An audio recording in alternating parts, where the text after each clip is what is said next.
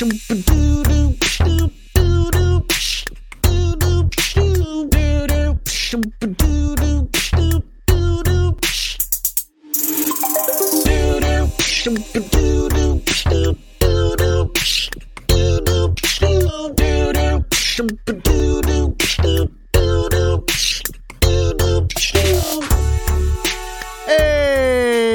everybody, welcome to episode 138 of Tactical Crouch here. Kick Tripod, Yiska, and Volamel here as always, bringing you a very special guest. Oh man, we're going to make a lot of wet computer jokes on this show. I apologize in, in, in for it. Uh, coming from his secret aqua lair, uh, Overwatch League uh, observer, GM, DM of Castles and Castles, and what what is the official role for Red Sky City? Uh, game master, Game Master, head writer, head writer, uh, cybernetic overlord, You know, I don't know if there's an Cybernetic- official title. Overlord, uh, Clown tormented by gnomes, also known as Better Joe. Welcome to the show. Woo!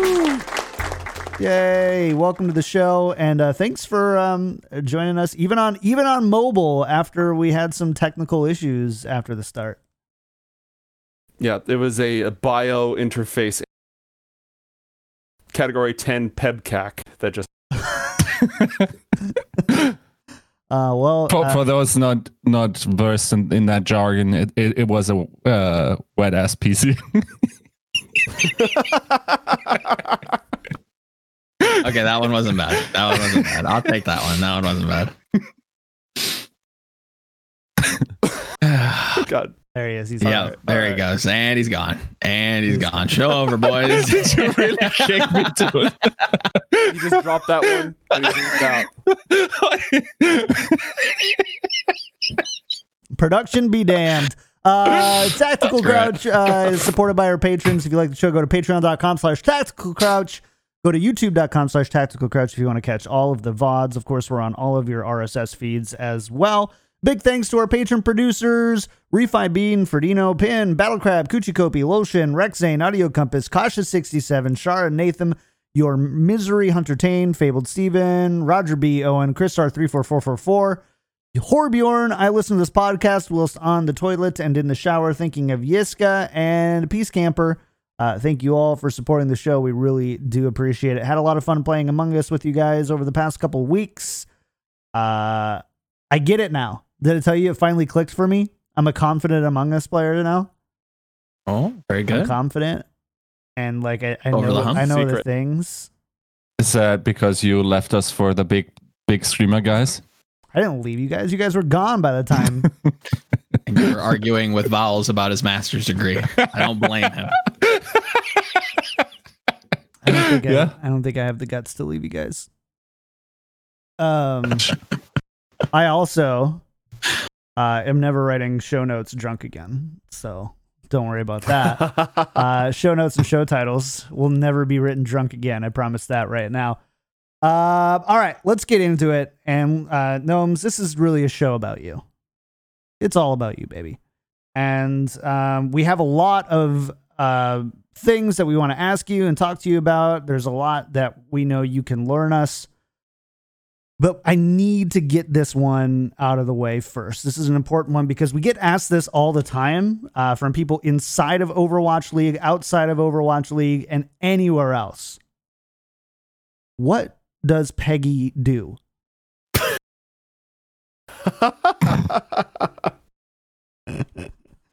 Wow. Um, well, when we had room to bring on additional observers, I thought that, you know, the whole community basically was like, oh, so this is Peggy's job for them, right? For Peggy, right? That's what this Mm. is. And to be fair, I really don't think that the team dynamic would have been the same without bringing on board uh, because Aw. now we have a designated target for all of our jokes. There you go. there it is. There you go.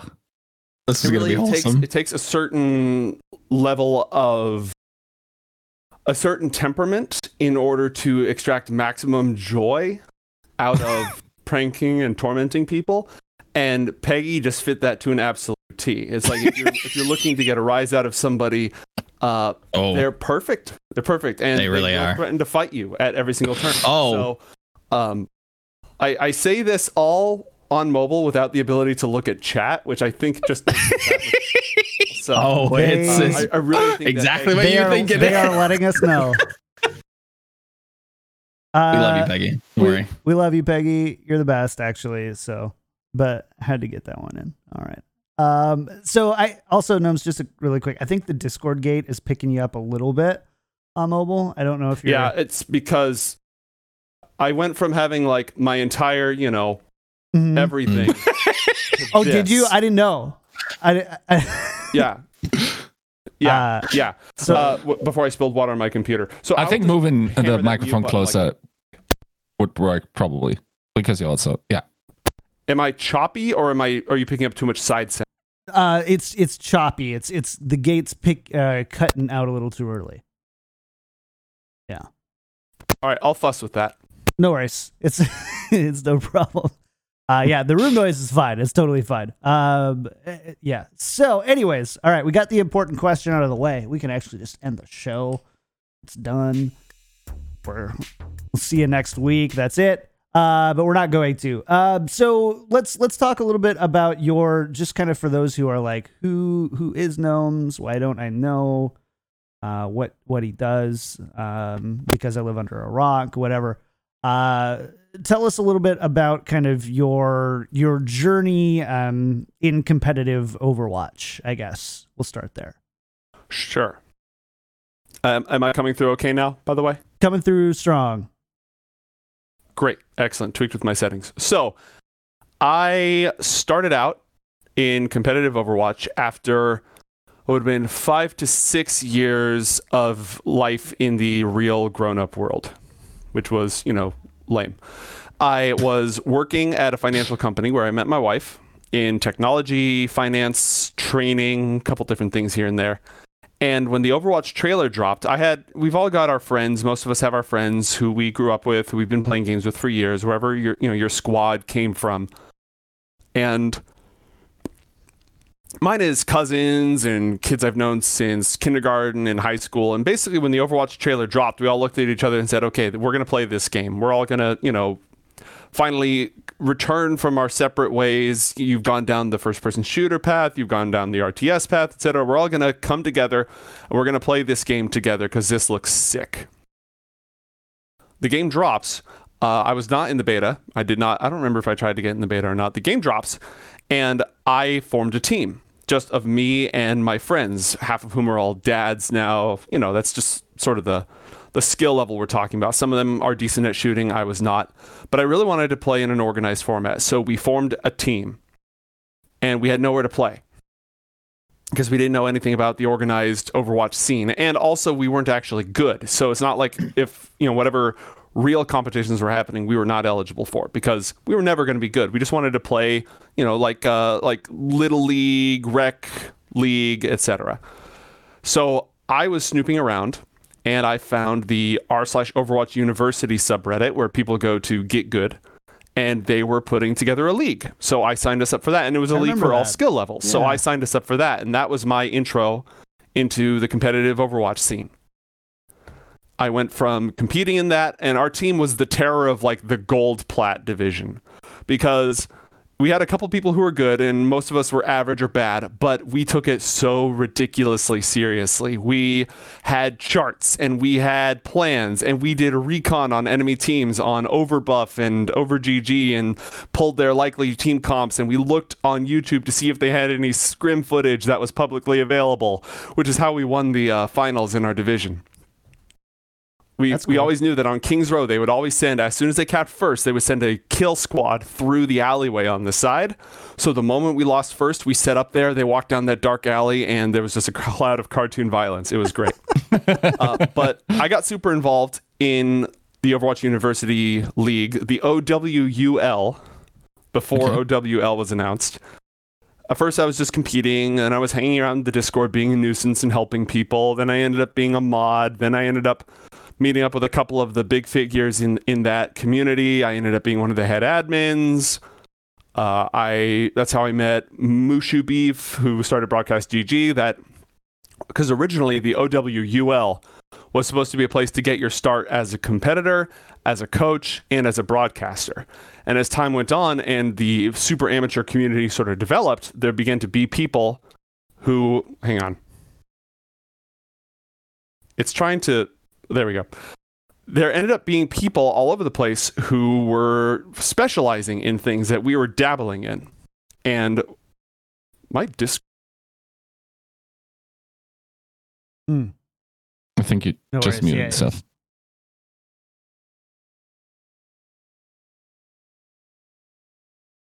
All good.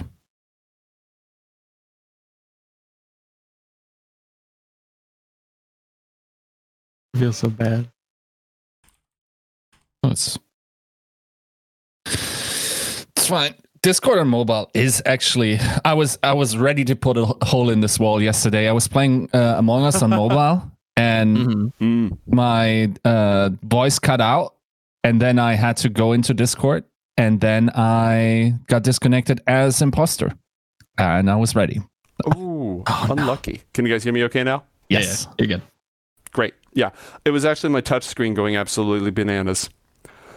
I'm gonna I'm gonna turn on my my desktop when all this is over and really hope that it comes to life because I can't live like this. Anyways, I got super involved in the OWUL, which involved it had a broadcast division. We were organizing tournaments. I was doing TO stuff. I was reaching out to other amateur and you know uh, tier like seven style organizations at the time. And then as I got more and more involved, I lost my job in finance. And I told my wife, I'm going to take like three to six months. I've built up savings. I'm going to try to do something with esports to make it, you know, my actual job. And if it doesn't work, then I'll go back to the real world after that. And as luck would have it, as I was, and this was during a time of crisis because the community tournament, the new community tournament licensing rules came out about then. Overwatch League was preparing to launch. And I was poking all my fellow head admins saying, guys, they're not going to let us be the OWUL. Like, that is not a thing that is going to Mm. continue to exist. We have to change, we have to rebrand. So, we're in the middle of a rebrand. We are in the middle of trying to figure out how we're going to handle the license. We're trying to restructure and all that. And then I'm hanging out in the Broadcast GG Discord server while I'm trying my hand at being like a mediocre streamer and some other stuff like that. Uh, and imagine Dan uh, posts in the Discord server that they need somebody same day in LA to do observing for TESPA. I was not really an observer at the time. I had done, I knew how to do it, but like almost everyone else who wants to get into esports broadcasting, I wanted to be a caster at the time. Mhm. But I said, yes, I can absolutely do that. I will be there. You know, I'm going to hop in the shower, drive 135 miles up to Burbank, and go do that. So, and then, yeah, I just, I drove up and I observed some college uh, Overwatch and they liked me. They kept me on. It was somebody couldn't make it that day. They kept me on, and then I was ended up being picked up for Overwatch League. They had one extra spot for observers for Wow. instant replay, like just a dedicated instant replay operator. And they weren't sure if it was going to happen or not.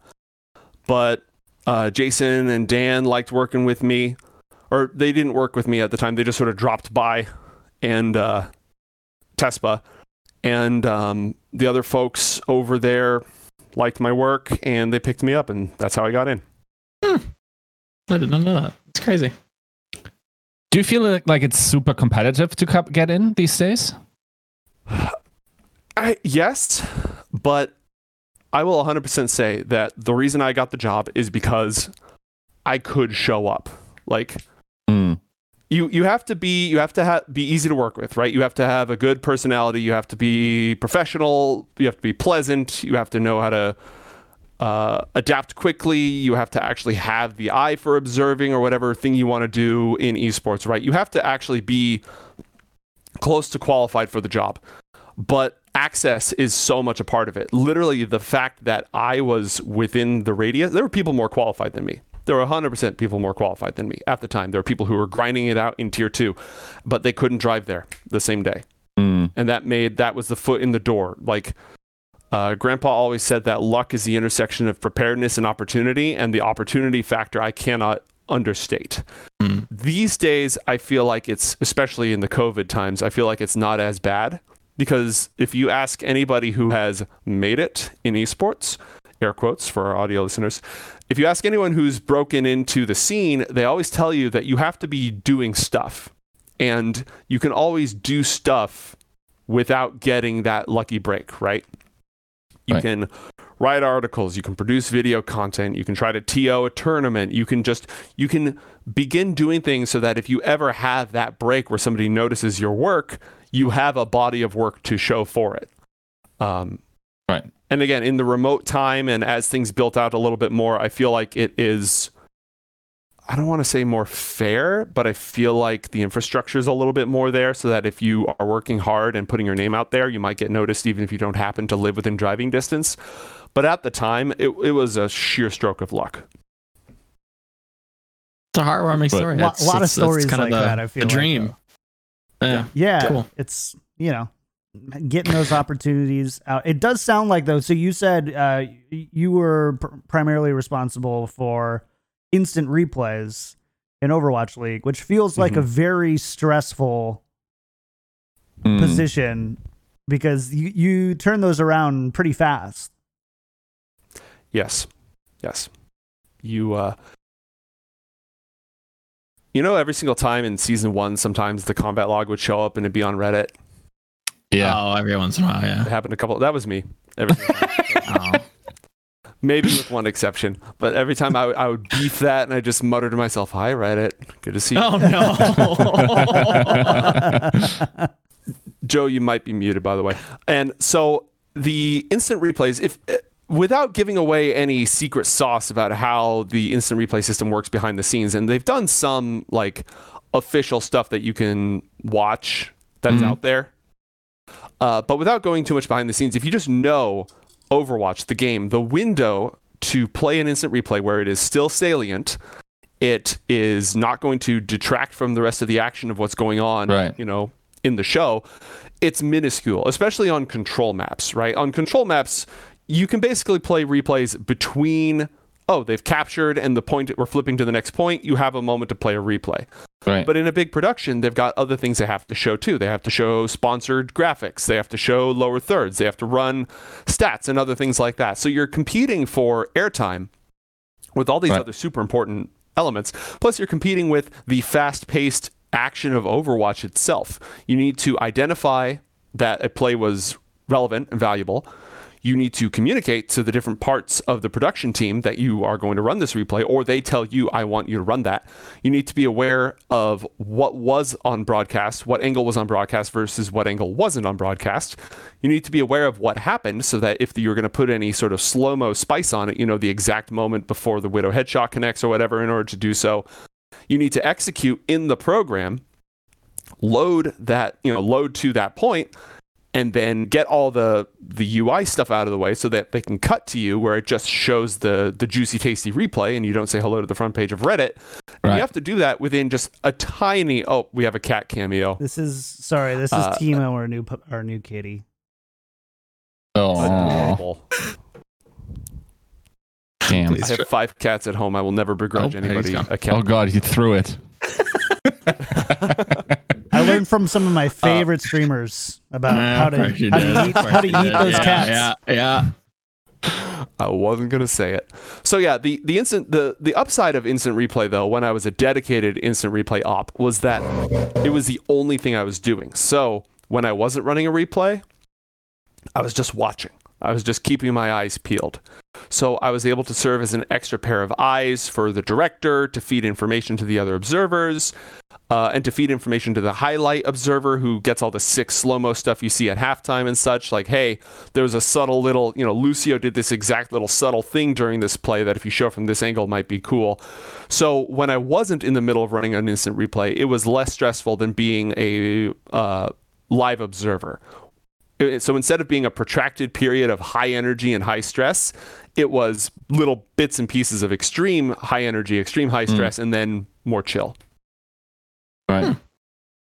That makes sense. Is there is there like a like an estimate, like how long it takes between like um the clip happens and the clip has to be ready? How much time uh, is? 15, 20 seconds.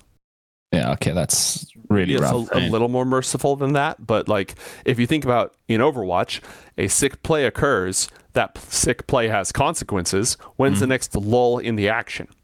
Right. And Yeah, how yeah. long is that lull in the action going to be? Yeah. About the the length of a Yiska shower is uh, the new imperial measurement that we're Very true. using. Uh, for- n- you don't know to for know that. how much water I need there. That's you, you know you know how I how long I stay in the shower is, is ridiculous. Like I yeah, it's that's at least one uh so you're gonna gnome's pivot. full, case full. of water. Oh no! Jeez! Ah, It only takes a couple of teaspoons to do the damage. yeah.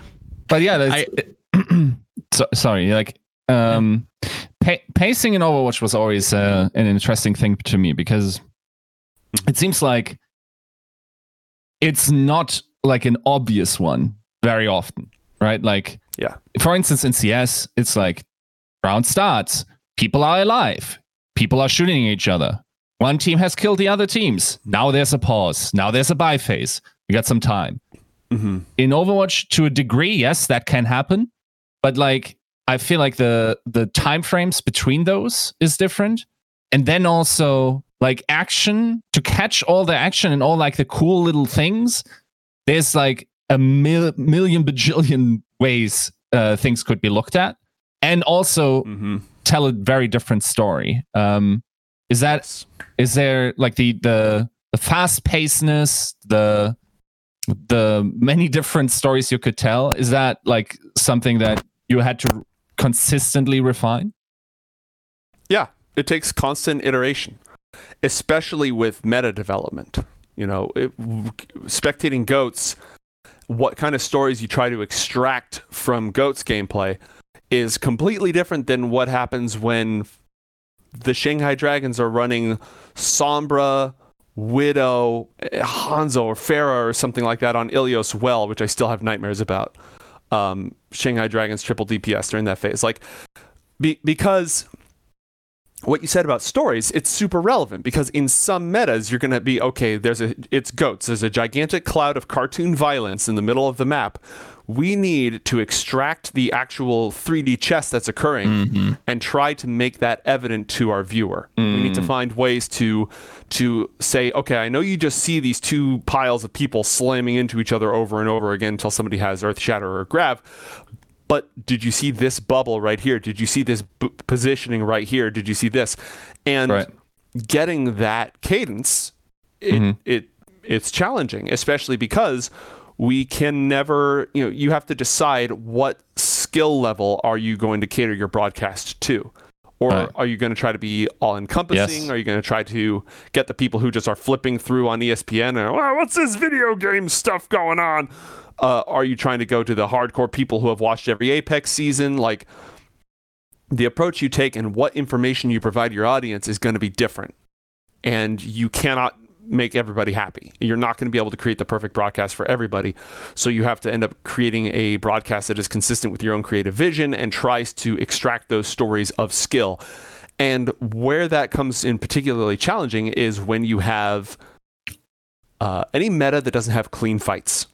Because like when you have a nice big team wipe, great, that's a breather. Now you Mm. show positioning. I can, you know, in season one, I was able to run a replay during that time or whatever. But anytime you've got multiple skirmishes going on, you have to make a decision.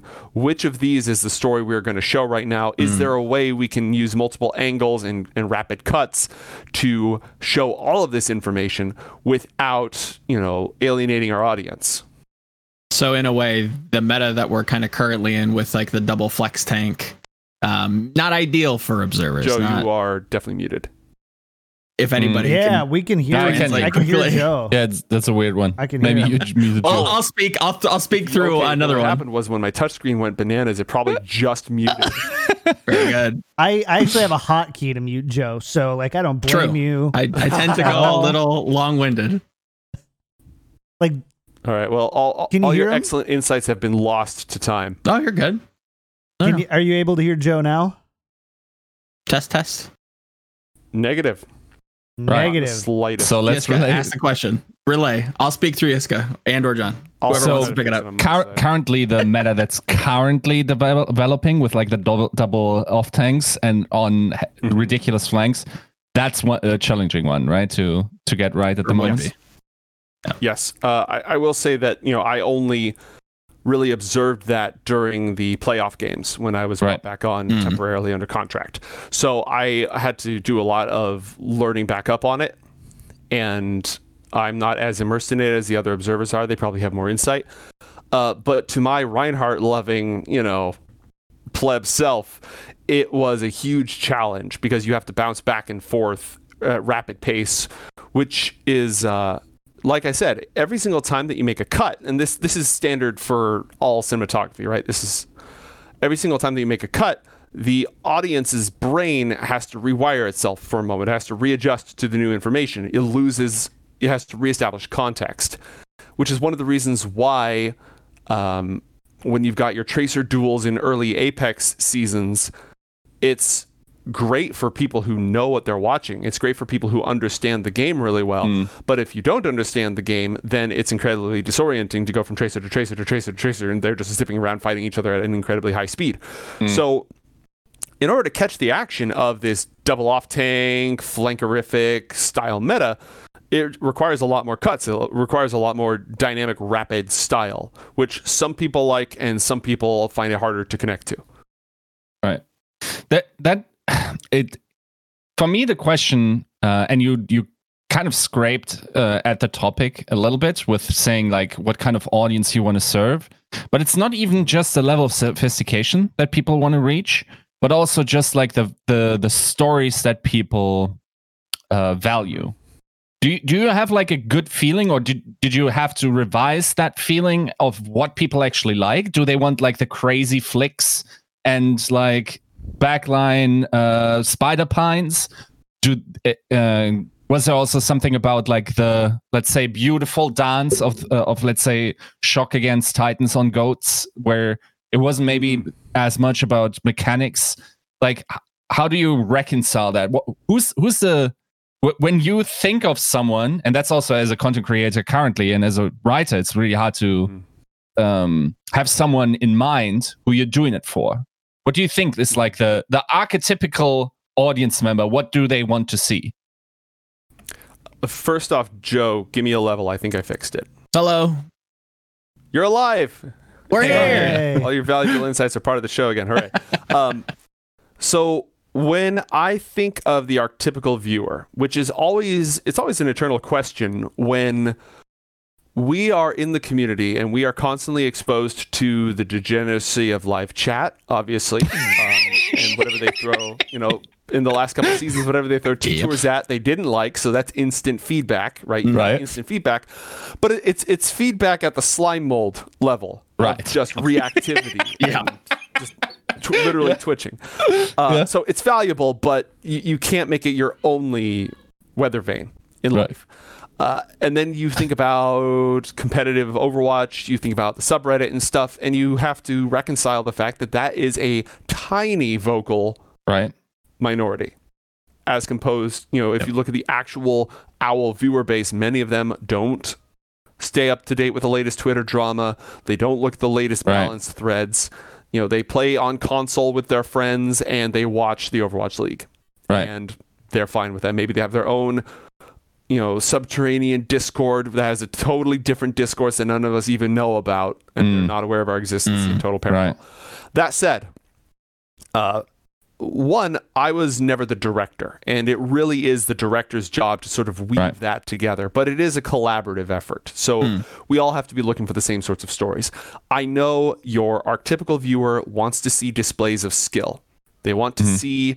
They always want to be in the action. They never want to watch Roadhog walking back from spawn. They always want to see what is the exciting thing happening right now. Right. They want to see skill highlighted. So flick shots and you know any difficult, technical, impressive hero they want to see. Right. Uh, you, you do have your support mains who cry out to see some mercy footage at some point ever because they want to personally improve, which I think is also your archetypical viewer wants to get better at the game. I don't Right. to the same degree that they want to see skill, but they do want to learn and they want to get better at the game. So they want to see their heroes played. They Mhm. want to see kills. They want to see all the kills that come out. They don't want Right. to miss kills. Sometimes we have to say that you know yes this there's a kill happening here but this is a cleanup kill we're not going to give it the same attention we're going to give to whatever next you know plot critical piece of information is coming out so I, they want to see skill uh, they do to a certain degree want to see big narratives play out so Right. you've got oh you know um the revenge of decay right like oh he's playing against his old team they want to see him pop off um, Yeah. they want to see their favorite you know bad boy personalities Right. they want to you know whatever their favorite streamer plays in the overwatch league Mhm. they you know spec spec that person spec that person they Right. always want to see that Right. and you can see from the viewership surge that would occur whenever Dafran was in a game or whatever, you've got Right. that sort of phenomenon going on. Uh, I don't think your archetypical viewer, like they want to understand why Team A beat Team B in that fight. They want to understand what happened in the fight, but they're not trying to extract the same level of strategic and tactical depth that your hardcore Right. fans are. Right. So therein sort of lies the balance. Mm. Yeah. Yeah, it's it's weird. Like that's that's always a problem to like I would find myself in the position where I'd probably I, I remember when the when the um when the Twitch pass came out and they said we're going to have a minimap, I was like, I'm not going to watch any actual Overwatch. I'm just going to to- watch top down, and if something fr- in the top down happens that shouldn't happen, then I will look at the footage, and it's probably Carpe doing some something ridiculous, right? But um, Yeah, yeah, I, I, it's it's really hard to stay like connected to what the yeah the, the archetypical uh, viewer is. I feel so Mhm. um it's it's definitely and that's also probably true across all channels of content creation and it which is Oh, why yeah.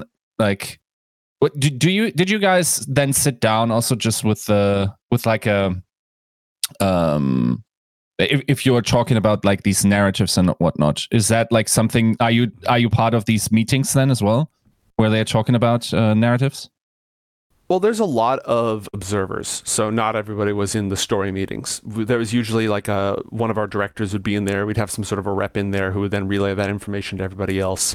Mhm. Uh, these days, the team puts together their own uh, "Know Before You Go" documents that are super insightful. They're full of stats and narratives. And Right. this player came up from Team Two, and they played with this person. Like just great, great research that the uh, observer team does internally and produces just some Right. high value high value research that we use before shows. Mhm. But I think usually it's like one or two reps from the obs team go to the story meetings with the producers and so on and so forth and bring back that information. Okay, so the, here's here's going to be an uh, maybe a, a little bit of an unfair question, but I think it's warranted. Um, Mm-hmm. Do you think Hero Pools made that job a lot harder? In, in observing generally, because narratives. searching narratives, um, because Mhm. like one one week you could think, okay, San Francisco Shock is like the best team in the world, and then they come up against Philadelphia Fusion and they get 3-0 blown out, right? Um, Right. Or not just narratives, but also just understanding where the power comes from in the respective metas, like uh, who's actually the star player in, in this meta, like who's who's Mhm. expected to be popping off. Is it always just like even when like a new hero comes in with like Echo, is that the the one that's going to create the action, or y- you know these types of things? What what kind of stories are being told inherently by the meta, and how to prepare for that? I don't know. I think the macro level got more challenging. Mhm. Who has the advantage? Who has the disadvantage? The micro level got easier because Shanghai wasn't running triple DPS with three players that could get a kill at any possible moment. Right. Right. DPS on the other side of the field. Thereby, Yes. you know, y- oh, you picked a sniper. Congratulations, you just nerfed that sniper into the ground. Whatever sniper you observe is now trash. Yeah. Uh, so that part was easier. And w- a brief aside on your point about Echo, the existence of a new hero is a story unto itself. So Right. whenever anybody plays a new hero, they're going to be prioritized because whether or not they succeed or fail at that new hero, that is a story. Have they successfully picked up and found a way to use this. That's a story. That's easy. We observe that. We're going to see that. And then, okay, if they're just absolutely beefing it three times in a row, the director forsakes their, you know, takes away their rights, and we're going to observe somebody else now. But um, with hero pools, again, the just the sheer research and the the team that observed the longest, as in part of the Overwatch League team the longest, they have a level of reliability, communication, trust in each other, familiarity with the rhythm of the game and stuff that is invaluable. But one of the things that really happened w- when we brought on more observers is we brought on observers that had good connections with like the T2 collegiate scene and stuff. So they were in scrims, they were getting valuable data about uh, what was going on in scrims. Not you know who has the most scrim bucks necessarily all the time, but like what are people trying? What are mm. what's prevailing? So we'd we would have good recon, and just people who had a really high level understanding of the game and played at a higher level. You know, I've always been gold plat trash, but they brought me in to do instant replay. They didn't bring me into right. you know be and then I just watched the game long enough that I was able to observe and keep up with the fast pace of the best players. But it wasn't from an inherent understanding. It was from just instinctual I've this has happened enough times that I think I should be here. But some of the newer mm-hmm. observers, their insight, they would be able to take a, a hero pool and some of the you know previous observers as well but like they would be able to analyze a hero pool make some deductions about who's weak who's strong etc so the the team itself has a really great knowledge base on which to draw and access to external resources and sources that can help us piece things together. But during especially the most chaotic, fast-paced hero pools when it was just rotating every single time, we kind of had to just come into every single game fresh. Right. The, that was the, the worry.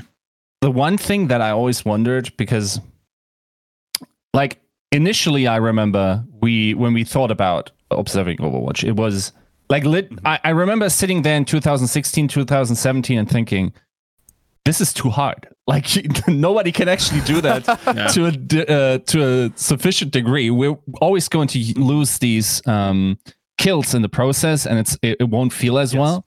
Of course, like eventually we like de- uh, observing uh, develop to a ridiculous level that we couldn't have foreseen at that time. But in my mind, like intuitively, I always felt like, okay, if we didn't have live events, maybe we could like just maybe have the kill feed from let's say 30 seconds in the future and then observe around that, right? Now we have the right. situation where it's like, okay, like we actually don't have to be in an arena and don't have to be. Is there ever like the thought of, yeah, let's let's do this with a five minute delay, just find like the absolute clips, the best angles, like really talk this out, and um, and then, I mean, the the viewers either they won't know or won't care because everyone's mm-hmm. like interacting it with it at the same time. I think generally what live means what is the most up to date information going out on the general feeds mm-hmm. and how how do people then interact with it on social media? Is that do you think would the broadcast even gain a lot from that? And could that have been like something that COVID ha- could have made possible? So this is a topic that's been discussed as long as I can remember, and mm. um, especially because Counter Strike does a lot of their observing with a delay, mm-hmm. if I recall correctly, or at least some events do. I'm I'm not an expert on the scene, so I can't specify. Right. Sure. There are some problems and some downsides. One of the things that uh, Jason Alchemist has pointed out is that if you are always observing the optimal angle, the audience will never be surprised. Mm. Because they will True. always know that, oh, we're on this person, this person's about to kill everybody. And yeah, there's some excitement about that. There is some excitement to knowing something cool is about to happen, and you're mm-hmm. always going to see the optimal angle but getting fragged is as much a part of the story as doing the fragging. And if the narrative, if the observing always follows the fragger and never follows the fraggee, then again, the audience is never going to be surprised. Ah. Uh, so some of the other current observing team has had a lot of thoughts on it and input on it. And I think one of the prevailing pieces of thought is that because live events have always been part of the DNA of the Overwatch League, it is uh, what what what did um what that guy say from that thing? Do not become addicted to water, my friends, for you will resent your absence. Right. Uh, Immortan Joe, yeah. So like if you if you say, well, you know, during the COVID times, we could put a little delay on there, no one would notice, and Yeah. we would Right. look like gods, and the show would be great. Then as soon as you go back to live events, you become soft and weak, Right. Mm. and uh, Bring back the other That makes sense, yeah. Yeah. Yeah. And um like Alchemist is in the chat also just talking about how um basically part of the fun is uh the build up and like mhm. it's really hard probably also to simulate not having perfect knowledge if that makes sense right like Yes. if you want to I keep people I ca- could do guessing. Yeah that's that's basically playing among us in a way where you're just like Manufacturing trying to human lie. Yeah. yeah Doesn't work. Dude, I don't know what you're talking about. I was doing tasks in medbay. I was in medbay. I was scanning. Yeah. it, it it sounds like one of those things where you don't you almost don't want it to be perfect. You want the kind of flaws. You want the ums, the uhs. You don't want Mm. perfect speech. You kind of Right. want it to be a little a little gritty. You want it to have some some bite to it, some texture. I mean, obviously, as an observer, you want to nail it. You want to do Of a course, perfect yeah. job. But the fact that that is out of reach, if you are getting as close as possible to that perfection, you're going to have an organic, exciting broadcast. Yep. Right. This is also something that I've given a lot of thought to. And this is okay, this might develop into a tangent about esports broadcasting future, but um Mhm. I feel like in a lot of ways, also just looking at how media has developed, it's like people want to hear th- there's the the same story told in different flavors. And that's also Oh, why, sure. for instance, companion streams like sideshows or like Avast Disney exists. works so well, right? It's also Mhm. like if you if you want to put it at, at the at the bigger mean- scale, it's also why CNN and Fox News uh, exist, Sure. right? It's all the same So- stuff. So in my mind, I'm thinking, okay, maybe people want to consume content through their uh, their favorite content uh, producers and them doing companion streams and whatnot. Mhm. Um, then there's always the question like, uh, is there something to be provide like a live feed or like um, anything of that sort, or are you always going to have this one thing where there's a main broadcast? They are telling the stories, and then you're g- going to have the specific um, Lenses. spin- almost. yeah lenses or whatever uh, put onto that because we're like even in league of legends for instance we're having a ton of companion streams right now technology has already fully caught up um, do you think that that is something do, do you feel that's a desire in the community and are we are we moving towards like a thing where maybe there's not a, like a consensus reality stream in in terms of uh, also from the observing point of view is far far in the future a streamer going to be so big that their observer gets access to the live server and then observes in a way that that specific viewer let's say it's not too hard to uh, to imagine that for instance in the brazilian csgo scene where like Mhm. the one of the casters can have like 300,000 viewers during a major event Mm. when a Brazilian team is playing. Maybe they want an Bra- Brazilian observer uh, in that Mhm. um, specification. the thing of well first off i don't think that the core stream is ever going to go away i do think that Right. expanding integration and offering more tools and stuff for companion streamers is good it's healthy it's organic um and it is the the way the wind is blowing in a lot of ways right like Mm. you got these personalities they're allowed to say naughty words which Right. we're not allowed to say naughty words Right. and i'm not Sure. saying that's like the core but they're they're able to have that that Yeah. free flowing, more authentic Yeah. style than the the great work that our casters do, but they're all doing it to type. You know, you can see them when they're on the job versus they're off the job. Uh, the the there's a couple of issues with the idea of moving away from that. And first off is that Overwatch is presented in like the way that observing is done for Overwatch in the Overwatch League at least is the brainchild of many many many contributors both past, present, and future. And an important one of those contributors is the Overwatch team itself and Activision Blizzard, because Right. they have a vision for the way their game looks. And that is something that is incorporated into what the observing team creates. And if you completely take that away, you are going to have s- stuff in there um, that I don't think would be beneficial to what they're trying to create and the way they Mhm. want the, the game to look. Um, you know, we, we, we do as many close up shots of the pigeon on Havana as we can, and like that's fine. But there's other things that you might uh, there there would I, I feel like that level of guidance for the way that Overwatch is presented to the world, especially on the biggest stages, is important as a core product. We also have the issue of a core product because while I think finding ways for the franchise league, the big leagues, etc., to integrate companion streams in and include them as part of their revenue stream and part of their product base is a good idea. Uh, the companion stream ecosystem is obviously beneficial to Overwatch League. It's nothing but beneficial, in my opinion. Mhm. But are our sponsors ads running on those companion Right. streams? Right. And because that is also part of the product. Absolutely. And so finding a way to link those two, because of that, the core broadcast is never going to go away. Because to endemic and non endemics, the core broadcast is the product. It is what they are paying for. It is the primary revenue driver. And companion streams, to the best of my knowledge, are they're great for driving engagement and paying an exposure, but they are not part of the core product. And so unless you can find a way to branch the core product out and integrate that into those compa- companion streams and work with the big sponsors, you're always going to have a core curated stream.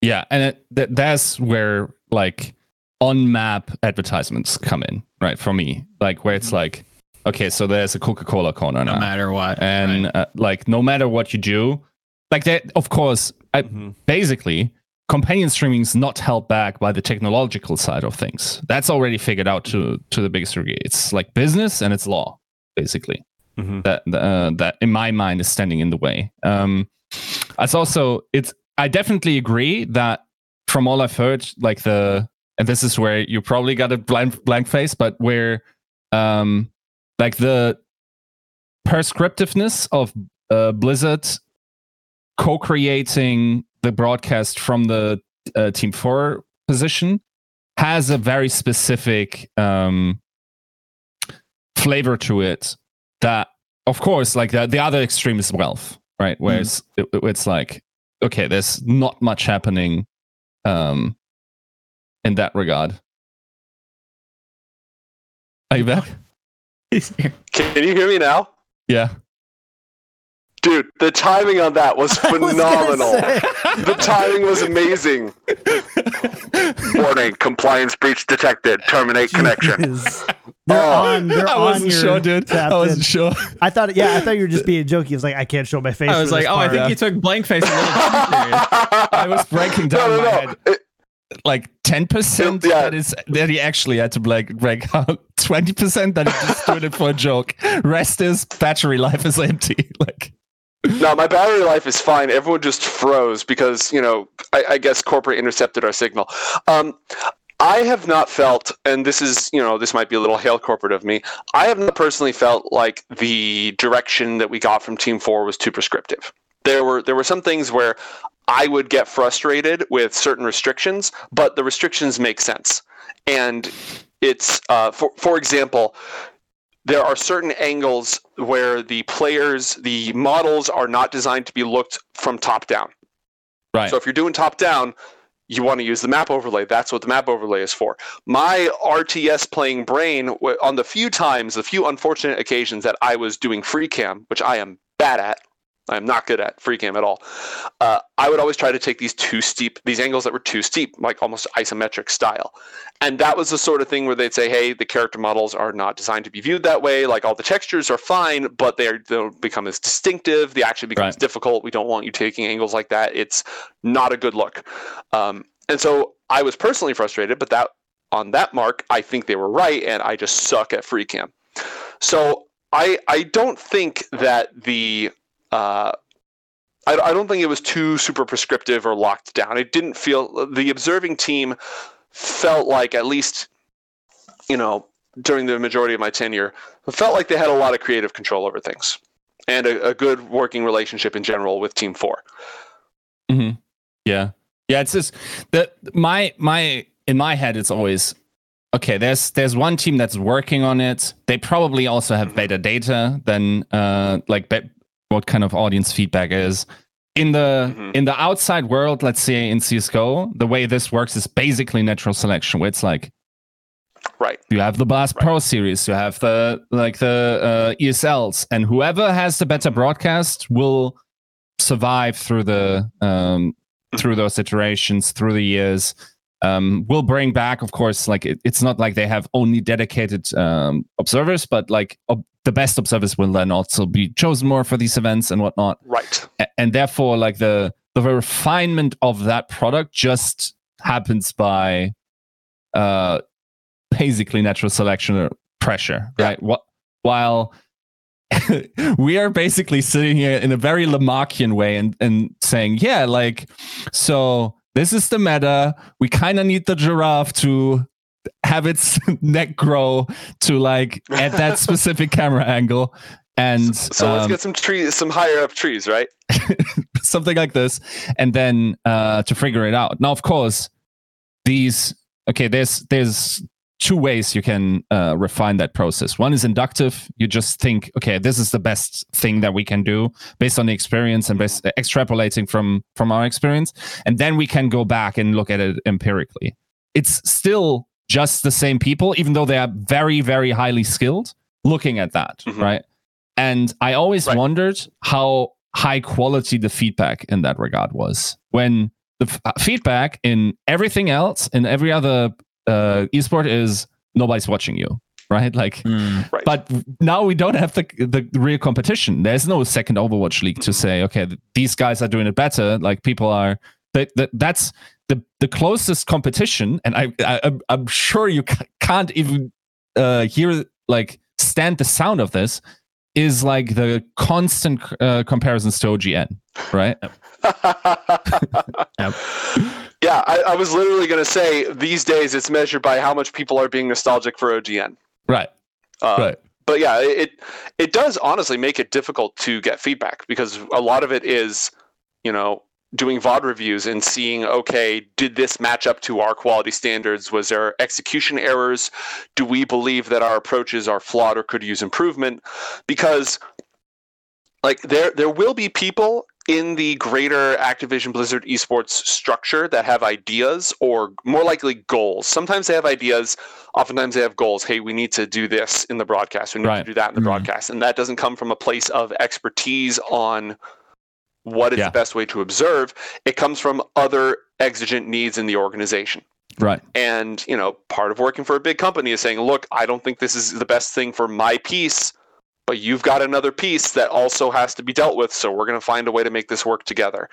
Um, and sometimes it is from people who have experience in broadcast sports, traditional sports, stuff like that, who have ideas for techniques that were used in traditional sports broadcasting and they want to see if they can be applied to esports. And it is always worth to experiment with integrating that because sometimes it works.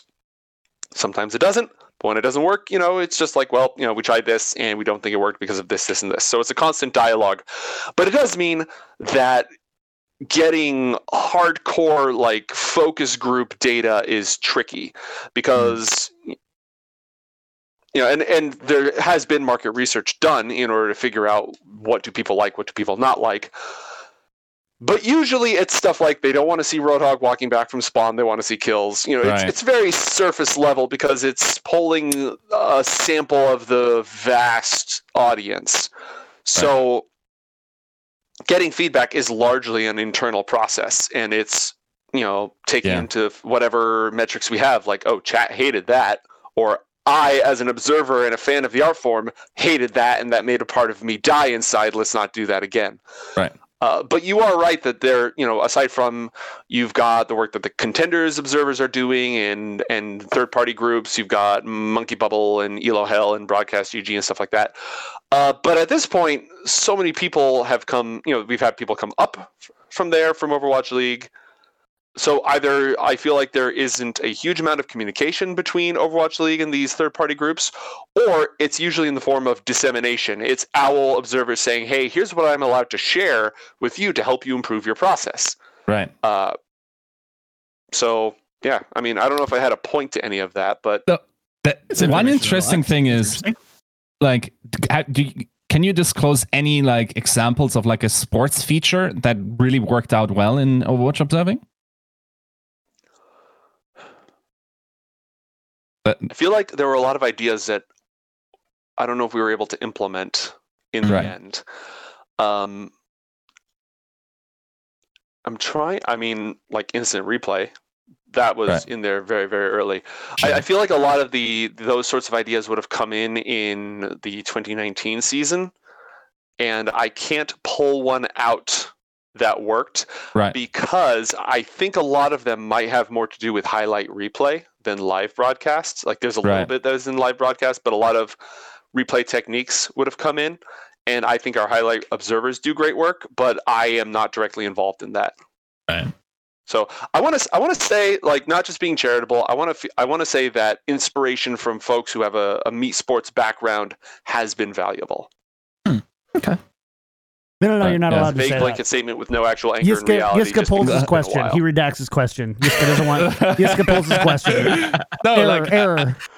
I, I think like the the interesting thing is really hitting the the very core underlying principle of what people want to th- see and what kind of emotions work well to appeal to. Yes. Right.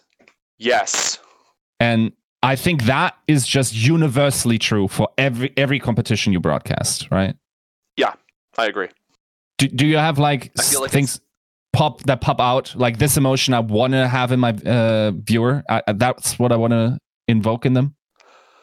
Oh yeah. Um, you want your viewer to feel engaged. You want them to comprehend what's going on. You want them to feel anticipation and tension and release. It's the it's the basics of story writing and plot creation is, is drama. You create tension and you relieve Right. the tension. You create pressure and you relieve the pressure. So shots of you know you want build up you want them at the edge of their seat you want them wondering what's about to happen you want them yelling at the screen don't go in there He's Yeah. got death blossom like that's and then you want when the big moment happens you want them to just jump out of their chair which we in the observing room struggle to not do ourselves right like if if i am in the flow and i know because after season one for seasons two and what i did of season three i was Mm. doing first person and instant replay i wasn't just doing instant replay Right. so when you read the play exactly as it's going to go down, you move to the optimal perspective to show the most exciting, high stakes, will they, won't they moment, and it pays off. You just pop off in your chair. And if the audience feels that too, then great. Yeah. I think you touch on like I think will they won't they is a good is is kind of a succinct Yes. way to put it. Um obviously we all remember some of the most memorable moments. You know, the spider pine as Iska alluded to, obviously Dafran's Grav on Hollywood Oh, yeah. was very memorable and people still kind of recall it fondly. What was one of yours from like an observing point of view or one that you kind of directly interacted with that really like just sticks out as your mind is like, ah yes, I look back on my my memories of observing fondly because of this or something that maybe you worked with. Well, I feel like we did a pretty good job with the Great Bamboozle. Like it, was, it Right. wasn't it wasn't perfect, but that story was told on screen. It was legible on screen. We figured it out like because we weren't prepared for that at all. Mm. we figured that out as it happened and we managed to capture that moment and that was incredible that was a that was a high energy uh peak moment for sure Mm. Is there ever there's, there's the desire to just get a heads up from teams and just go, okay, are you pulling anything strange here? Can we set up it and make this a truly epic moment? we're always asking to get into scrims and sometimes you know we would um, i use the Mhm. present tense we we were always asking to get into scrims i feel like the secret sauce we've never been warned about the true secret sauce Right. You'll get uh, the occasional hint that this hero might be important, or oh, they have a special play on this map. That's all you get. That's all you get, Right. and the rest of the time you are figuring it out as you go. that's that's the beauty like of the play i i once like took a lot of time to do, i think i did it in a video or whatever. Um it broke like the the Dafran play down. And everything seemed to just work in this one. It's like the the ops is on the build up of them getting on the elevator. Monty and Doa are just almost whispering just like you know like evoking this feeling of oh my god what's going to happen? Yeah and half confusion, half anticipation, and then just like following the action also in first person. It, yeah, I think it, it actually on live broadcast was on Dafran in that moment. And then should Yeah. just like see that ridiculous angle. Everything worked in that play. The, the casting was sweet. Like uh, that felt like just like a gold mine. Uh, not just from an observing perspective, but you also gotta f- gotta actually like anticipate those, right? Mm. like if you're if- let's say there's a I- i'm not even sure uh say anything anyone else to be fair Zarya was kind of a big deal but if you just look at the other other team at that time like then you're probably going to miss it right like um Mhm. di- were, were you part of that uh observing crew at the time like during that play Yes. Um, I would have been home team first person, and I believe that Atlanta was playing in away skins for that match. that makes sense yeah that makes sense Maybe. Wait a so. Yeah, I- So I, it was- want to say they were wearing the white, so I would have been the other team, the team that got. Again, I'd have to go back and look at it. Um, Sure. Right. because I had a very specific role at that time. So, Mm. right yeah like, I remember the energy in the room, but if I was home team and Dafran and Atlanta was playing away team at that point, nobody was paying attention to me because all the cool stuff was happening for the away team. Sure. I would have probably just Right. been feeding information and popping off as it happened. right I So- think that if the st- if I remember the story kind of correctly, and and maybe gnomes and and Jessica, maybe you can kind of fact check me on like what was at least public and, and whatnot. But I can fact um, check you too. Sure, hundred percent. Um, was it, it? I remember reinforced kind of playing a, a pretty significant role in like at least like announcing it or or claiming to or what kind of like walk us through that play because it is something that's memorable and I think people would love to hear like maybe a behind the scenes like how the sausage was made on that play and like that specific moment. I'm I'm not going to be able to give you one of those. Okay, fair enough. Just because like the the details of hours and hours and hours and hours of observing, you remember the highs and lows, you remember Right. the emotion, Not but I don't remember the breakdown at all. Fair enough. I will say th- that it was great having uh, Reinforce in the producer room. He was uh, he he did a lot. Like people think that he was sort of attached to the observer team, and we tried to have him like just work as much with us as possible. But he was working with a lot of the other producers. He, he was his attention had to be spread because he had a, a super high level insight into the game. Mm. Um, but he was always sort of he would occasionally pop in and be like, "Hey, keep an eye out for this." Uh, just Right. in general, with his his Okay. high level understanding. Um, so yeah, it, it was definitely great having him there. I think he's better suited to be talent just because he's great at it, and you Mhm. know, we deserve that. But he was a super super helpful asset backstage as well. Yeah. Interesting. and just for you joe i i thought like i i remember because i misunderstood the role of uh johnny in this wh- where Mhm. yes he called it before it happened but it wasn't that he related to the uh, Ah, observer okay. crew they figured that out some, themselves beforehand Gotcha, and gotcha. uh yeah um I, it's possible we got a hint, um, but those hints Sure. would have come directly to the director, who would have relayed that into Ah, us. So I can neither confirm nor deny. Gotcha. Fair Right. It, I mean, it's still interesting to hear that you have somebody or you had somebody in the room kind of like Mhm. mulling it about you, but not necessarily directly tied to the observing. Like, is that Yeah. he he was actually in the main control room across Okay. the hall so he was pop in on comms but in our room we had the observers and we had league admin and i think that was it Hmm. and then we had the dungeon the little closet next door with uh, the replay recording all those folk Hmm. Yeah. J- Jason is once again in chat saying uh, having an analyst in the ops room is something we wanted to do in season one, just never got it. The meta got easier after stage one, so we really didn't go after it so much.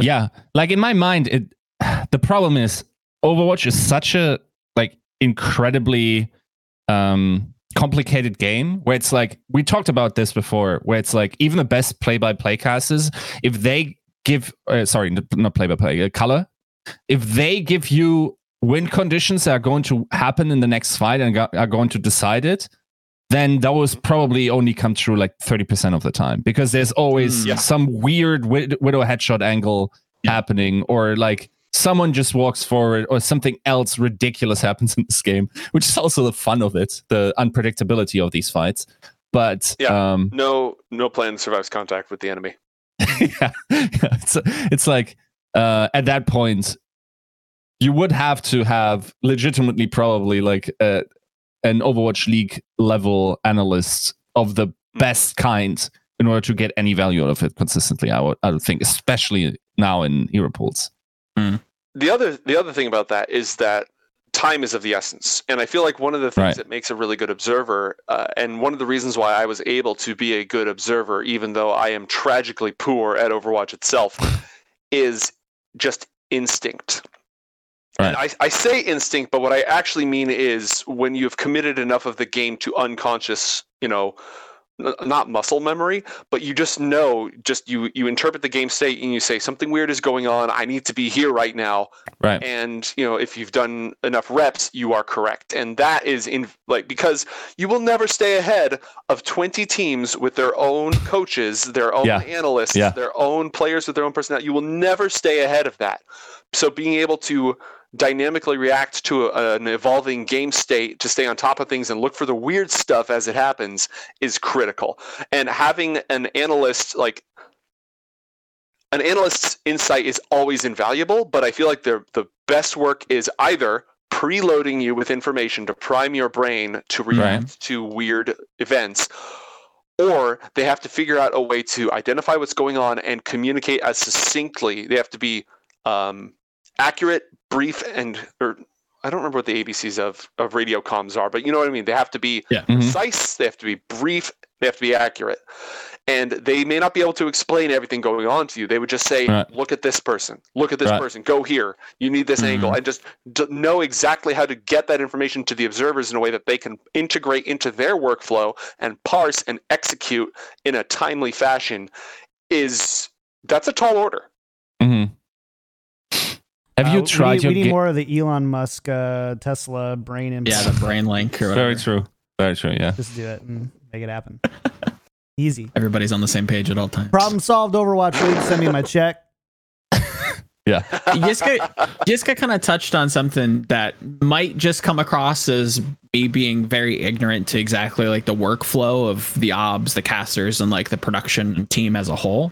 But for instance, if you were put in a position or the the obs team was put in a position where the the the casters were kind of announcing like a win condition, but you guys already kind of like were setting up for something just slightly congruent or maybe adjacent to that win condition, is there or was there ever like a call to say like oh let's just like stick with the narrative that they're painting or you know like oh i think this is the better angle that like it was there is there like that adaptation like kind of okay all the time. That's- It's it's constantly because we have caster comms. You know, when when everything's in good order, we've got caster comms in our ear, and we always try to work with them as part of the same storytelling apparatus. Whenever possible, we want to be observing what they're talking about. Hmm. But sometimes we make the call that like this is so important and nobody's called it out yet, and it's not because you know the casters dropped the ball. It's usually because this is, this is weird yeah this is some weird stuff and we need to point it out or you know this character has this player has a track record of pulling this off so we're going to say this is probably where we need to be. But as much as possible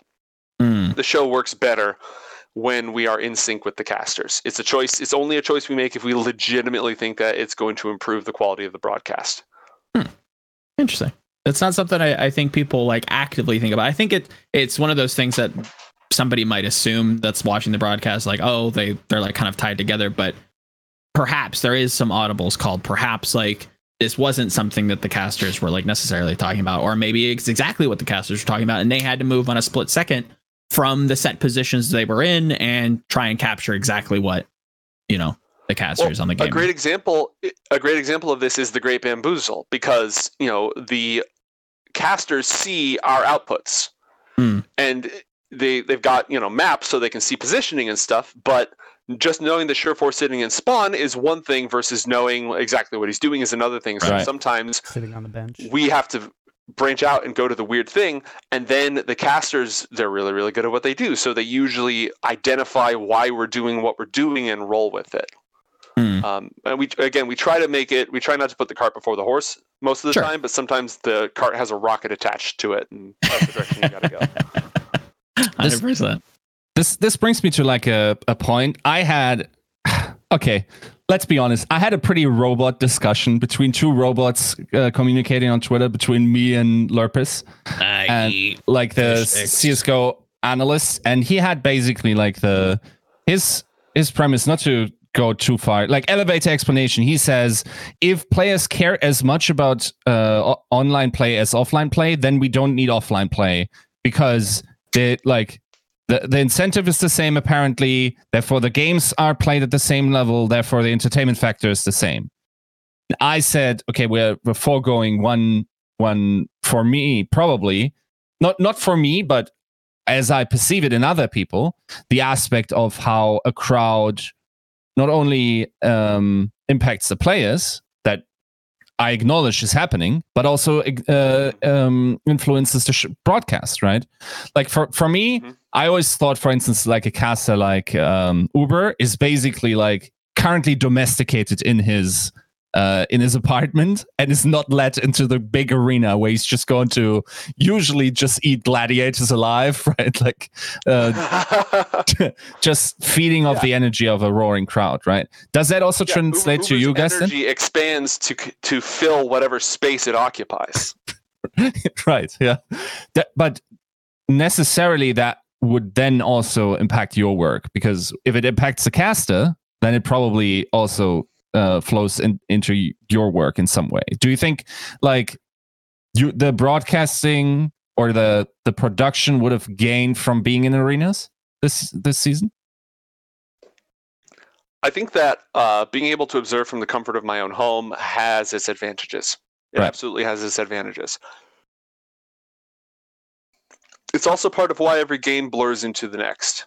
Uh, we like right. to talk about, especially when you have new observers and they're doing their first roadshow. You know, back when we had Bala, it was okay. You know, you can hear the crowd; they're they're on the other side of that wall. It's about 400 mm-hmm. people, but you know, especially Battle of LA, they got that energy going. Uh, and then when you're in trucks in the back of an arena and you've been sitting around on your butt for three days doing tech rehearsals and waiting and not really able to practice because you cannot practice observing with bots, like you cannot. Right uh, finding what practice you can, just building up all this anticipation, and then finally the real game starts out. But especially for the directors, they rely pretty, hev- pretty heavily on this is just another game energy. Like mm. they found a good way to harness that live audience. This is exciting. We're in a city eating food we don't normally eat, seeing sights we don't normally right. see, and the stakes are super high. But when you start doing the game, this is just it, I don't care if this is the grand finals. This is just another game, and we're going to do this like we do all of our games to the best of our ability. So I think that the observing does feed off of the energy somewhat. Being isolated in a fairly soundproof truck, usually in the back near the dumpsters where it kind of smells weird, uh, means that there's less of that crowd energy. It's not the same as being in the arena. Right. Uh, New York, for example, New York, we weren't that far from the arena, so we got that full roar going mm. on. Mm. Uh, Philadelphia, we were further away. We were further towards the back, so we had a lot less of that energy. It was just that hey, we're in a, a we're traveling you know, and the casters are popping off and some of that energy is bleeding over into us. I don't think that it makes personally, I don't think it makes a huge difference except for memorability of events and stuff like that. I am willing to bet the other observers differ though, because hmm, I am a right. lump and would stay in my house all the time if I had the option. um, I feel personally attacked. also, also, I feel like you have to have live events. You know, the the players are chomping at the bit for live events. And I know you asked a specific question about observing, uh, but regardless, just for the success of of the um, of the medium of the sport in mm-hmm. general, mm. live events are key. There's nothing like walking out and drinking expensive beer and you know eating cheesy what sits in the middle of a huge crowd and yelling at the enemy fan. Like that experience is I know esports has a unique advantage of being able to adapt to the COVID times and just have the the all the advantages of remote production in general, and I do think there's room to exercise that more. But the homestands rock. The homestands are so much fun, and they're good for the sport. Love to be a part of one so. someday. it's just like it's one of these days. So, so long yeah. ago. It, it feels kind of weird like seeing people Yeah, kind of. It also feels weird, like seeing like the League of Legends broadcast where people are like in a studio. I'm like, oh, is that is that allowed? Like, are, are we are we there yet? Like, You fools! You're gonna die. yeah, Uh, it kind of yeah. feels weird, but hopefully we get back to it soon. And I agree. I think it's it's one of those things that like we've. I I think it's too far in the future to say that like a a player, the fans, everybody involved and, and adjacent to it gets the same kind of rush of adrenaline or that same kind of church like feeling that Yiska kind of likes to call back to. Um, that like going into arena and cheering for your team, you this side is for this team, this side, you know, you have these pockets like you know you're there for a cause, even though you might come from two different backgrounds. You know you're here to watch this one thing, so you kind of have that commonality. That's kind of kind of almost completely removed, and now it's just a faceless text or or a, a pog champ or a DansGame or whatever it is, whatever Yeah. you know the the lens of the future Well- is. Like it's not the same. You you Oh, I think we lost gnomes briefly again. This is there's a lot of good stuff going on here though. Round replays still work in a game like Overwatch. Overwatch replay. Oh. And but it just got strikes again. There we go, See yeah, go back. again. Yep. The fact that nothing sensitive was being discussed at this time proves that I'm not being monitored. Exactly. I that, that time they're just they're just jerking your chain. They're just like, ah, let's just do it. Just mess All with right, it. all right, it's been a few minutes. Hit the red button. Yeah. Got, gotta make it non-sus, right? Like It's it's crunch time. it's crunch time. Indeed. it is crunch time. It's true. Um, have you observed any other game during, Yes, before, Rocket. after? Oh, okay. Rocket League. Okay. Interesting. Uh, very briefly, I was again. I was not an observer by trade. I had some observing chops, and I had Hmm. the opportunity. And then Tespa does multiple esports. So Tespa did some Rocket League stuff, Hmm. and they needed somebody, so they called me in, and I did Rocket League for a few weeks. And let me tell you, doing a game with six players total in a completely flat level environment with one objective was amazing. Even though the observing tools were jank at the time and i like i think it's all automated these days. It was half automated when i did it. But what would happen with rocket league was yeah it's only six players three on each team but the hotkeys would change every round of the game. Like every single Oh. round player that you know Yiska was no longer F1 and Volamel was no longer F2 and Kick Tripod was no longer F3 they would switch around so at the beginning Right. of every round before I went live I would like I had a little notepad and I would hit one and say Mm. okay that's this person and I write it down and I just ended up with this table for all the rounds that you played um, Jesus. Got to get like a but yeah that's the only other game I've Stream really Deck observed thing or something. You can just Huh. rename them or whatever. right Mhm. That is Yeah. bizarre.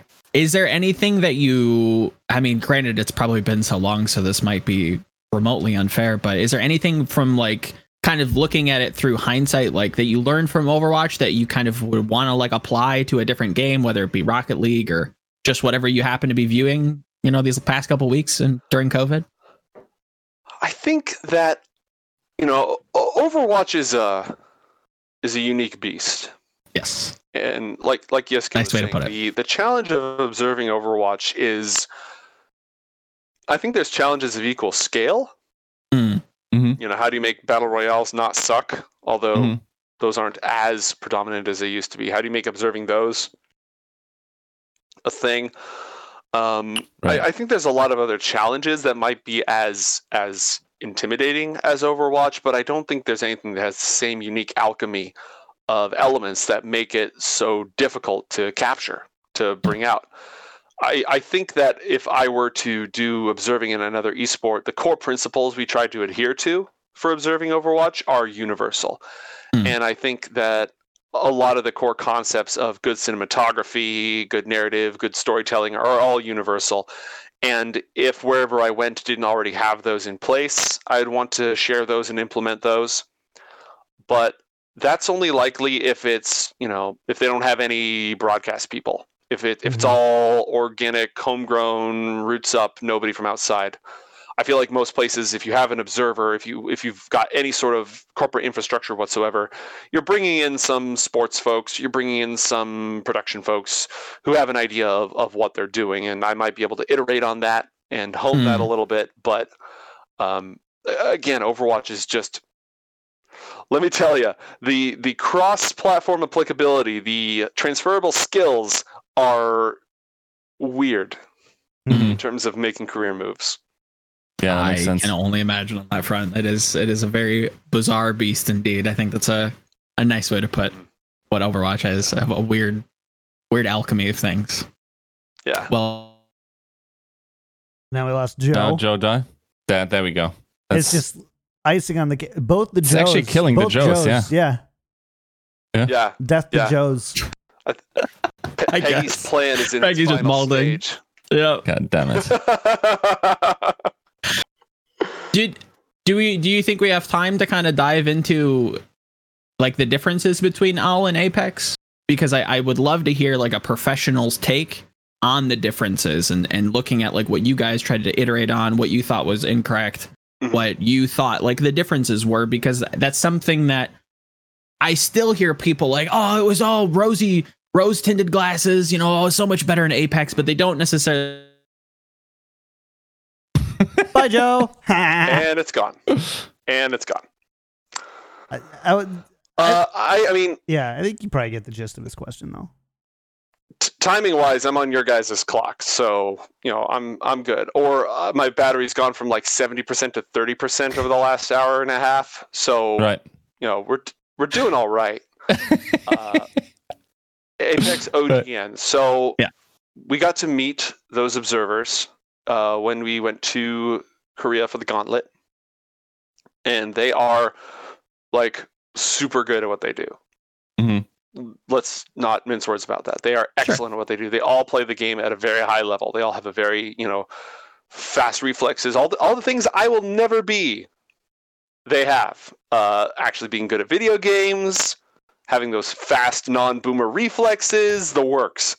So a lot a lot of what they execute, a lot of what people are nostalgic for are just instances of good craft. You know, Mm. people like there's that dragon shot strike and uh, the dragon strike shot. And when you your team is working well in sync and you pull it off, that's just good craft. And I think that our team over time, the Overwatch League team has really built up to the point where they deliver on some fantastic moments. And, you know, I would not want to if we were Mhm. drafting teams to play each other in an Overwatch 6v6, I would bench myself immediately and not want to be involved in that. Sure. Um, but these days, I think we'd have a better shot than we used to. Stylistically, stylistically, Yeah. uh, one of the things that hurt us first off is that when Overwatch League came out, OGN Apex was still fresh in the memory. Yeah. Uh, it was in some ways a new team, still finding its footing. But I'm going to lay most of the feet of this at the Moth meta, the double res meta. That sure. Right. worst. And that's not something that people And I think was about. It, the replays. yeah. This this So, was like, not something really easy for you guys to observe. Yeah, I mean, I can't really speak for my colleagues who were all actually doing the thing at the time, Sure. but uh, double res was just well, it was difficult because the the flow of the storytelling was difficult. The just everything about it was difficult. Hmm. But let's talk about the actual question you asked, which is stylistic differences. Sure. If I had to, aside from just good craft, just legitimately good craft, if I had to say anything about what it is that OGN Apex does differently, is that they pl- they expect you to know what you are doing when you are watching their show. The people who are nostalgic for Apex are the people who understand Overwatch, and their brains and their neurons fire at the rate of somebody playing Tracer. They get it. They don't have to have it explained to them. They understand what it means when this particle effect goes off and this UI goes off and just everything like they they get it. They've been watching since the beginning and they understand. And for those folks, OGN Apex is a great observing style. It is fast paced.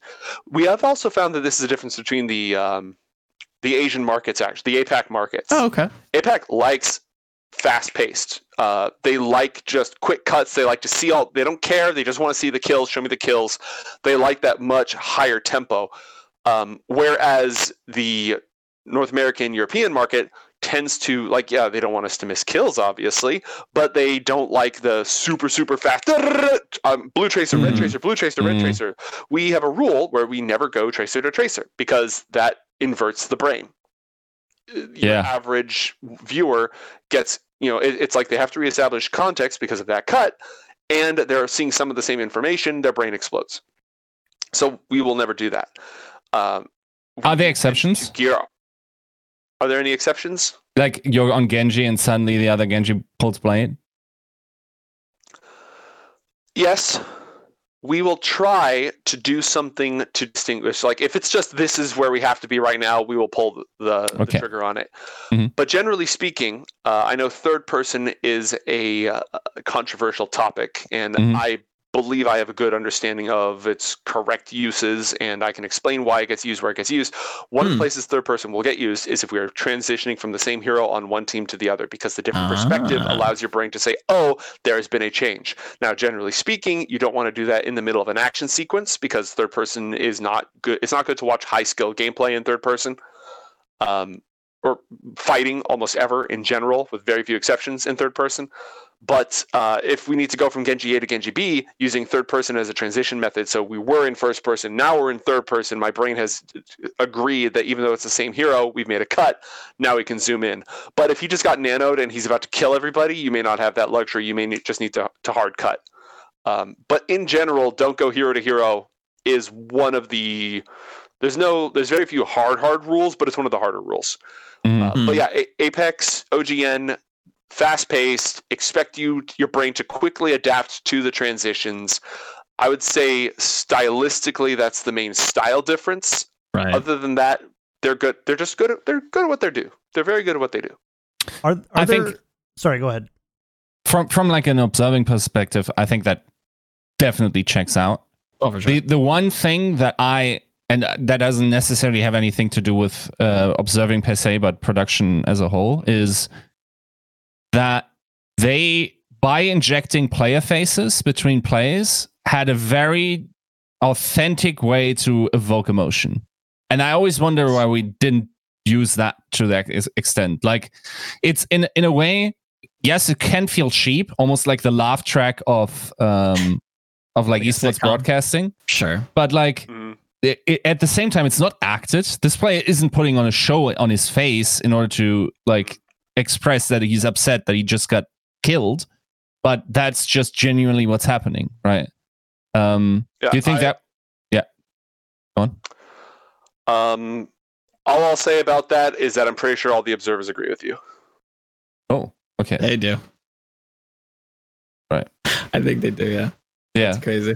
i mean it's hard to do now let's be honest like the, sure. the- and to Oh, be yeah, fair, like these- OGN these has days, the technical restrictions are very Yeah. blatant. Yeah hundred percent. I honestly think because now you're connecting like uh, just to to hammer this point a little bit more home. Um, like you're connecting real human emotion to whatever is happening there. It's already pretty like when when I read like Reddit, it feels very cold in how we uh, treat players and where we don't really understand the emotional weight that is behind that play. Like it's not just playing video games if you're doing it for 70 plus hours a week. That's just your life then. And it doesn't really matter what kind of um like environment you're in. This is the like humans adapt uh, to these circumstances and emotional landscape scapes mirror each other d- depending on these uh, situations. So um it, it always felt like uh, even as someone that like I definitely had a different emotional connection to these players from Apex because of that. And I think most of us that still stuck around do. And why do we not have anyone to the same degree uh, like a Jay Hong, like a Toby, like like all these players from Apex now that, uh, in, that um, that level of fandom? Like I would say some players it maybe happened, but in a different tone and through the content that was facilitated but it's it feels so bottlenecked as well because then you're doing it only on on the desk or like in the content that the teams put out. Like yeah the the super the narrative works but the amount of resources you need to inject in order for him to transport whatever emotion he's evoking in you when when he when he's playing or rather like in between when he's playing is very different than these little shots. Like they were really not that long, right? It was like a second maybe. Um so yeah, I don't know, like one of the most visceral and like yeah, I think one of the most impactful moments for me in Overwatch League were looking at Moth's face when he realized that Atlanta kept that point. Yeah. Uh, in and the look how memorable it is. Everybody remembers that. If you Like- were there, you, you know what happened. Yeah. Yeah. Everything about this was crazy. Like, and then seeing his eyes just barely hold on to his eye sockets were uh, uh, just amazing. Yeah. Um, We we were spoiled for narratives. We were spoiled for narratives. We really were. Yeah. I, I agree with you. More player cam. Yeah. Um, before we kind of kind of wrap up here, uh, were there are there any other kind of like rules or anecdotes, or not anecdotes really, but any kind of like rules and stuff that you guys had as a broadcasting team that might be kind of helpful for people to know and understand and have that as a frame as they Hmm. kind of watch the game? hmm Um, let's see. Well, first off, you've got your basics of cinematography that were drilled in all of us from a pretty early time. You know, rule of thirds, uh, the 180 rule. If you've established that team A is on the left side moving right and team, you know, B is on the right side moving left, don't do a shot that inverts that. That's confusing. Unless, uh, Right. Given the nature of Overwatch, it is sometimes inevitable.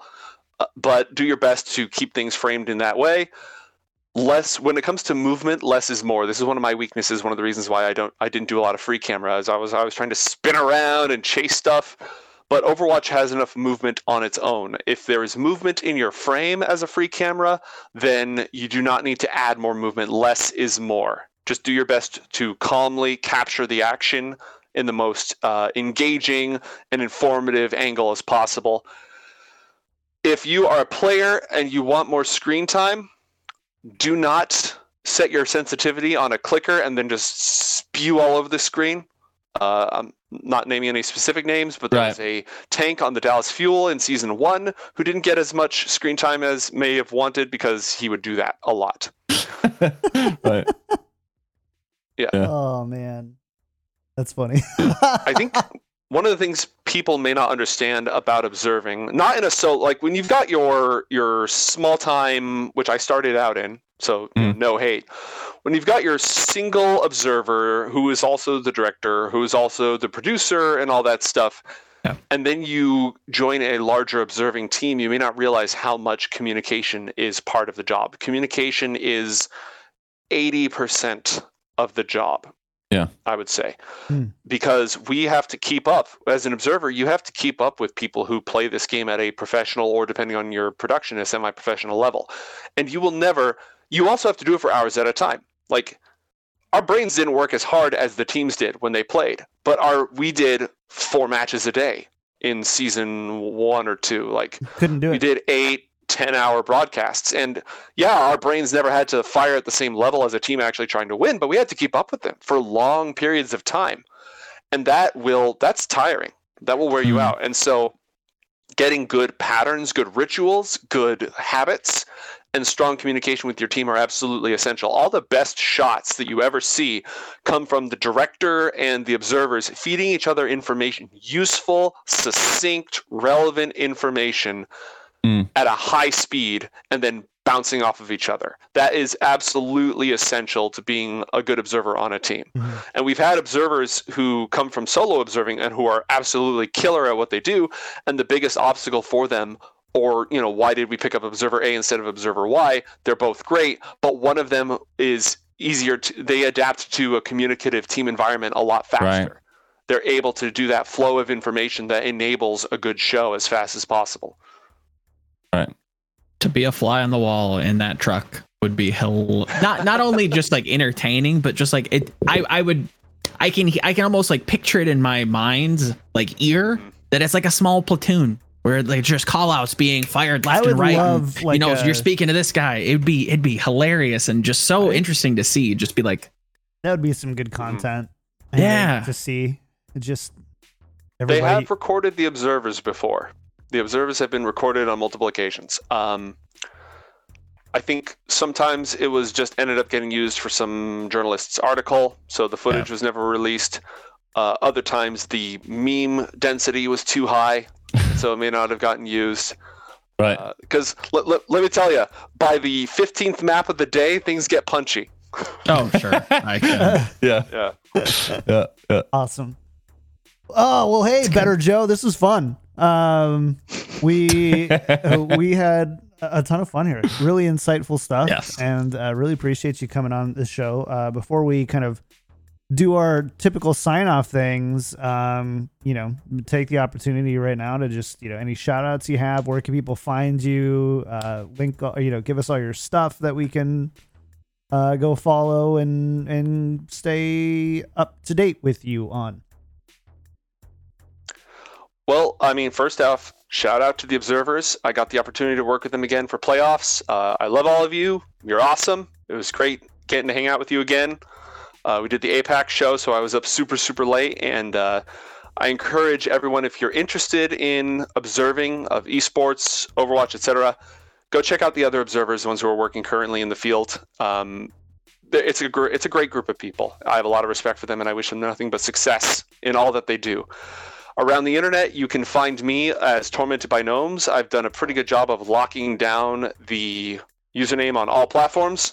My Tumblr is not active, but I have it. Tumblr. Uh, Man, I remember Tumblr. right? Uh, I'm mostly active on Twitter. And these days, my primary projects are Casters and Castles, which is a tabletop RPG actual play stream channel, etc., featuring members of the esports community, primarily on-camera talent. But we've had, uh, you know, Joe has been on our show. Actually, it was a lot of fun. And uh, we, I'm also currently doing Red Sky City with DNP, Do Not Peek, which is Jason Alchemist's studio. It is a cyberpunk RPG stream that has been an absolute blast. It is set 30 years or so before the upcoming cyberpunk game.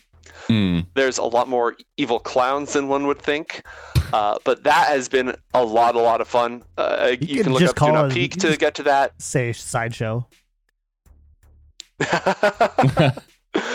yeah. No, I mean literally, there's clou- evil clowns in the story, but also sideshow does qualify. Someday. So, yeah, if you if you look up Red Sky City, you'll find that. That's my current project. It's available as a podcast, live stream, video, all that Awesome. stuff. Been great working with uh, Jason and Dan again. Super appreciate that. And other than that, you know, I'm hanging out in Discord, on Twitter, etc. Dope. Well, Sweet. uh, thanks again. Really appreciate it. Um, man, just some good episodes lately. I'm just like, I'm full. I'm Nice. full. Choice full of sausage. You ever How get made. like that full feeling Oh when my like God, a good he ate piece his of cat, content guys. comes out? Yeah, I just cat. He's off. That's a new one. I hate That's a new one. some of the food. We get some really nice food that just had to try it. Timo. uh no i didn't um yeah big thank you to our new subs uh during the show today west wolf omen ferdino and unco uh thanks so much for enco and not not like unco enco hmm uh thanks uh, for I supporting had the show flashbacks to a multi-hour pause for a second. A great um, mouse replacement. Yeah. And what else? What else? What else? Um, find us on Patreon, patreon.com slash tactical crouch. If you like the show. Uh Yiska, really quick, shout outs for the week. Where can people find you? Um, mostly doing League of Legends stuff this week. Really enjoying uh, the plans so far, and yeah, I'm covering that. Nice. I need to I need to watch more. I watched a little bit this past week for the first time ever. I've never watched any League of Legends. I'm like a fake esports fan. Um, Oh, stop. Joe, what about you, man? What's coming up for you? Um, yeah, some work coming out for GG Recon. Um, weirdly enough, trying to find more meaning in our little alcove we call Overwatch. Um, but yeah, that's kind of the general theme for whatever reason going forward for me this week. So yeah, check it out when it's out. When it's out, I don't know. You'll be surprised. Soon TM. Nice. Um, as for me, uh, not a whole lot. I think uh, playing some more Among Us now. I'm finally, I'm finally in. I think I said it in the pre-show. Finally in. I finally understand Among Us, so now I'm really excited to play. So, uh, definitely want to keep doing that, and then uh, just hanging out with Timo and Choji. Uh, I'll let you know once we get the Instagram set set up for uh, Choji and Timo. The Choji, I don't know what we're gonna call him. We're gonna have like a, a cute. We'll have a cute little name for it. Um, but yeah, so setting that up, we're gonna be introducing Choji to Timo this afternoon. We're gonna see how that goes. So hopefully, Fingers uh, crossed. Fingers crossed all around. So far, so good. Parties. Katie said that they ate with the door open. They ate their food separately, but knew each other were there and just kind of That's good. That's important. respected it. So, you know, I think we're we're getting there. We're in a good spot. Uh chat, thanks again everybody for hanging out. Have a great one. We will see you on Wednesday for another episode probably maybe. Uh otherwise, uh we'll see you on Friday for Spike Drop. Yay, thanks. Bye. Bye, everyone.